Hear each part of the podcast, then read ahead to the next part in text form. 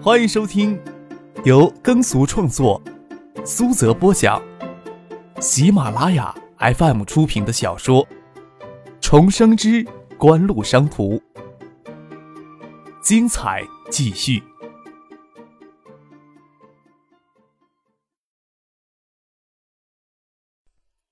第六百五十五集。今天晚上就等德尔法西这句话了。在欧美电子行业里，优秀的科学家、工程师，华人差不多占了四分之一。几乎除近近几年以来在集成电路设计上积累了一些底子之外，在一年半的时间里，橡树园的百人计划实际招募了近三百名的华人科学家、中高级工程师到国内来参加研发工作。这还不包括中金微星旗下由柳志成直接从台积电拉出的一百多人的技术团队。也不包括日本驻波士与美国加利福尼亚州的 ESS 两处实验基地吸纳的华人科学家们，也不包括德仪、斯高柏等公司联合成立的技术研究机构。建业橡树园的实验员已经形成超过千人规模的研发团队，加上双导师制构架下进入橡树园实验员实习、实际参加工作研发的建业各高校硕士、博士生规模也接近千人。这便是让德尔法西要惊叹一下的锦湖技术团队。如此规模的研发阵容，在九八年国内已经可以说是非常奢华了。就算中科院几家微电子研究所的专家学者聚集起来，都没有锦湖的技术阵容庞大。但是比起海外电子巨头的动辄上万人的研发团队，橡树园还真是有些不够看。锦湖九九年的人事招新计划已经正式启动了，仅爱达就计划招聘四千名应届本科、研究生毕业生。补充生产部门、行政管理部门的新员工不足半数，包括金山分园、杭州分园等分园在内的橡树叶研发体系将吸纳超过两千名的新研发人员。另外，中金微星的研发生产部门当前的员工基数之上，还要招募八百多名的新员工。九八年国内互联网热潮也渐渐的兴起，各地都在发展高新技术产业。信息电子、计算机等相关专业的人才尤其的紧缺，月薪低于一万的工作对清华计算机系本科的毕业生已经没有多少吸引力了。锦湖的人事部门也是早早的就提前到北京、武汉、杭州等重点高校去撒网招新了。不要说知名校院以及各地的邮电学院的学生，九八年只要是跟信息电子、计算机沾边的专业，哪怕是三流大学，大学期间糊弄度过的学生。只要能对计算机术语还能胡掰几句，就能轻易的找到三四千以上月薪的工作。而东部沿海地区，在工资经过近年来两次大幅的上调以后，平均工资水平才刚上千元的水平。十年之后的信息、电子等专业的大学毕业生们，很难想象他们的前辈是何等的风光，而他们却是找一份连比民工工资稍高些的工作都很困难。倒是在建业。在橡树园研发基地的大本营里，由于去年许多就与各高校相关专业试行了双导师制，能够保证最早的一批在双导师制的培训下的应届毕业生，绝大多数人都会留在橡树园的实验园。而且双导师制培养的人才，在实际的研发工作中已经积累了一定的经验。而且橡树园这边给这些学生配备的导师，都是能力、经验、学识极为丰富的科学家、中高级的工程师。比其他国内高校在当前教育体制下培养的应届毕业生研发水准要高出许多。张可从香港回建业，十一月十二号，正是建业为各高校应届毕业生就业会举办大型招聘会。今年各大高校都实行完全并轮，除了师范、农林牧等有限专业以外，绝大多数的毕业生都给踢掉人才市场，自己去找工作。应届毕业生大型招聘会在建业还是首次举办。才初步扩招的大学生们都还没有毕业，只是远远比不上十年之后二三十万人挤爆招聘会现场铁门的热闹。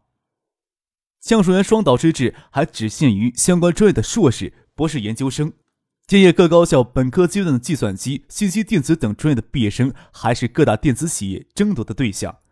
张克回到建业后，不会特意去凑招聘大会的热闹，赶着第二天周日。许多企事业单位定点到东大校年内举办一个中等规模的招聘会，地点是合欢山西边的校体育馆内。张克十三日中午时分从图书馆阅览室里出来，倒是遇到一个意想不到的人，也参加东大的招聘会找工作。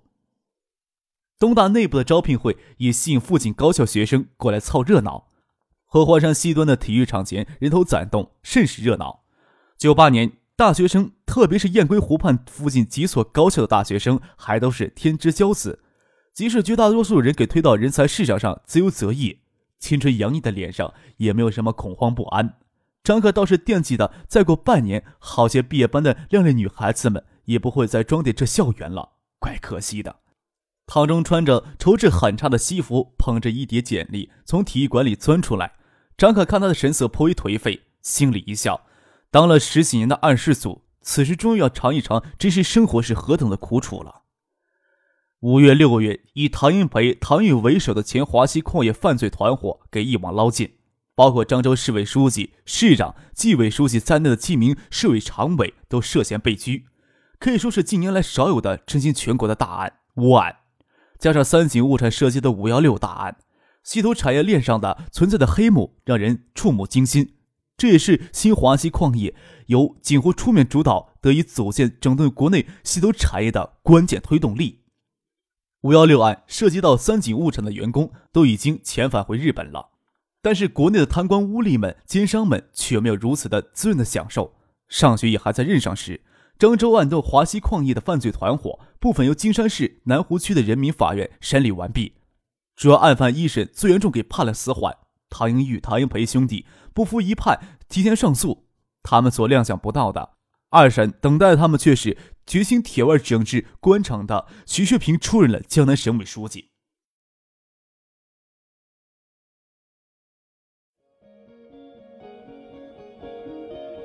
您正在收听的是。由喜马拉雅 FM 出品的《重生之官路商途》。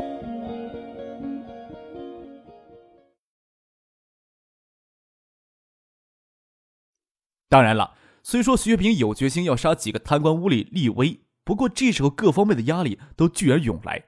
漳州落马官员一审是徐学平上任后进行的，但是徐学平刚到江南，还无法直接对相对独立的政法系统施加影响。特别是下面的政法系统早就形成了一张网，短时间内是无法撕破的。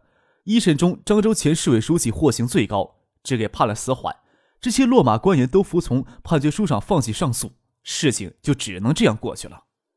唐英玉、唐英培兄弟此时一定很后悔在一审后提起上诉，因为他们能咬的人都已经给牵涉到案中来了。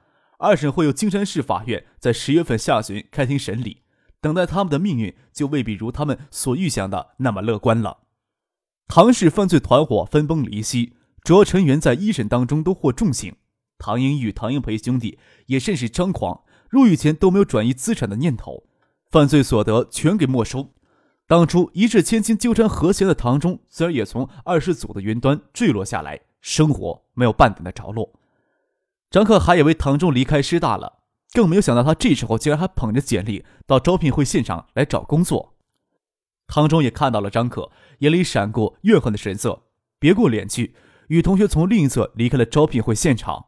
张可将唐中怨毒的眼神、冷漠的神色看在眼里，心里想：难道这家伙对何贤还没有绝了念想吗？倒是要提醒何贤小心一些。又看见几名师大学生与唐中一起离开，心里想：唐家经历如此之大变故。唐中竟然还能瞒住他的同学，还真不简单。张克下午照例去图书馆温书，黄昏时去了一趟网吧，跟站在网吧后的何璇提起唐中。唐中的印象有些模糊了，说他很久没有看到唐中了，有半年时间了吧？张克想了想，师大说大不大，校园里也塞满了近两万的师生，要是不刻意的守候，想偶然的遇上什么人也困难。既然如此，张克也不多说什么。免得给何仙心里留下什么阴影。张克习惯在图书馆的气氛，或许习惯陈飞荣在一起旁边温书的感觉。只要在建业没有其他的事情，他多半都会窝在阅览室里看东西。再说最近需要看的材料也太多了一些，这几天人一直泡在图书馆里看材料。东大图书馆是雁归湖附近高校里闭馆最晚的图书馆，但是在九点半钟之前要清场闭馆了。张克与陈飞荣总要等到闭馆才离开图书馆。张克夹着一叠资料，先送陈飞荣回宿舍，绕过合欢山东里走。虽然天气渐寒，草丛里还传来许多虫鸣声，山脊上灯火明亮，还有些情侣在山上谈情说爱。看着有一段男女牵手上山的背影，很像蒙乐与徐若琳。张克也没有想着要打扰他们俩，陈飞荣也是蹑手蹑脚的，怕打扰到他们。张贵陈飞荣说道：“锦湖呀，一直给东大提供资助，合欢山的炼化工程也资助了部分经费。蒙乐嘴里没有说，肚子里一定会骂我们这些管事的最操蛋了。”陈飞荣也知道合欢山命名的由来，像热恋中的青年男女，只要想着更黑暗的地方钻。这山脊上璀璨的灯光，使校园内的夜景更迷人一些，却一定讨好不了男女恋人的欢喜。陈飞荣粉脸微红，假装听不见张克的话，没有回应他。张克淡淡的一笑，他只是不想这荷花山上有什么恶性事情发生，也不像学生会的夜里没事就过来打算越鸳鸯呢，让这些陷入热恋中的男女痛恨就痛恨吧。风从林梢间穿梭而来，陈飞荣穿着单薄的衣衫，有些微寒。他绝不希望张可学绅士一样脱下外套给他，就好像有道界限清晰的画在那里。在张可在今夜的日子能在一起图书馆里温书，夜晚再让他送回宿舍，这就足够了。走到宿舍楼前的篮球场，有好些人在灯光下打篮球。张可与陈飞出现在宿舍楼前，顿时就有人给篮球砸中了脸。赶巧宿舍两个女孩子也回宿舍，陈飞就在岔路口跟张可挥手告别，与宿舍两个女孩子往里走。可待张克转过身去，两个女孩子都一左一右的叫住陈飞荣转过身来，花痴一样的看着路灯下身材消瘦却挺拔的张可，问他天天送他回宿舍，难道他们俩就没有实质性进展吗？这小子看背影也是觉得很帅，他天天跟他粘在一块儿，不觉得嘴馋吗？陈飞荣做事要去撕这个女孩子的嘴，扯着两个女孩子转过身去，要让张克看到他们这个模样，真是叫难为情呢。而且他解释说，他们只是在图书馆里一起学习而已。另一个女孩子一本正经地看着陈飞荣，问他：“他认为世界上会有纯净的男女关系吗？”又捏了捏陈飞荣的脸蛋儿。再说陈飞荣这么漂亮，他看了都忍不住想咬一口。陈飞荣笑着反驳，看着灯光下渐行渐远的张克，背影倒是真的蛮吸引人的。陈飞荣想起张克的话，因为资助合欢山的炼化工程，痛恨锦湖的人应该不少。直到张可身影消失在拐角处，他们才转过身去往宿舍楼走去。张克可还不知道，给陈飞荣宿舍的女孩子议论了老半天。他先听信步走出校东门，虽说几百米外的学府巷还正陷入灯红酒绿的月生活当中，但是接近学生宿舍熄灯的时间，校东门外的林荫道上已经看不到有什么人了。张克注意到前面有好几盏路灯都熄了，北面的青年公寓整栋楼都空着，林荫又密。中间一段路黑黢黢的，没有什么光线。张克起初也不以为意，竟要经过保安室提醒一声。走到近处，借远处传过来的灯光，看到路灯柱下的路面有些玻璃碴子。张克眉头微皱，抬头看了看头顶上的路灯，是给人拿东西砸碎的。没等他将心思想到别处去，突然感觉到有人从背后窜过来。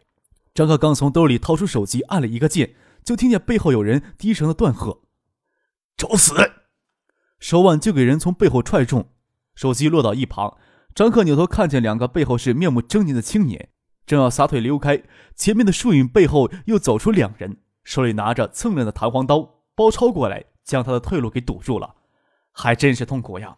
他们选择东大校门保安室与青年公寓保安室中间的路段，附近的路灯都给砸坏了，从两边都看不到这里的情形。张克给逼进死角里，唐中才走了出来。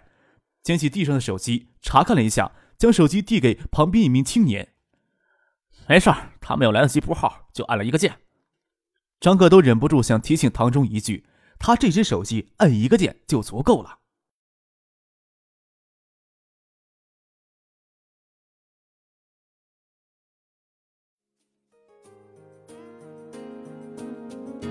听众朋友，本集播讲完毕。感谢您的收听。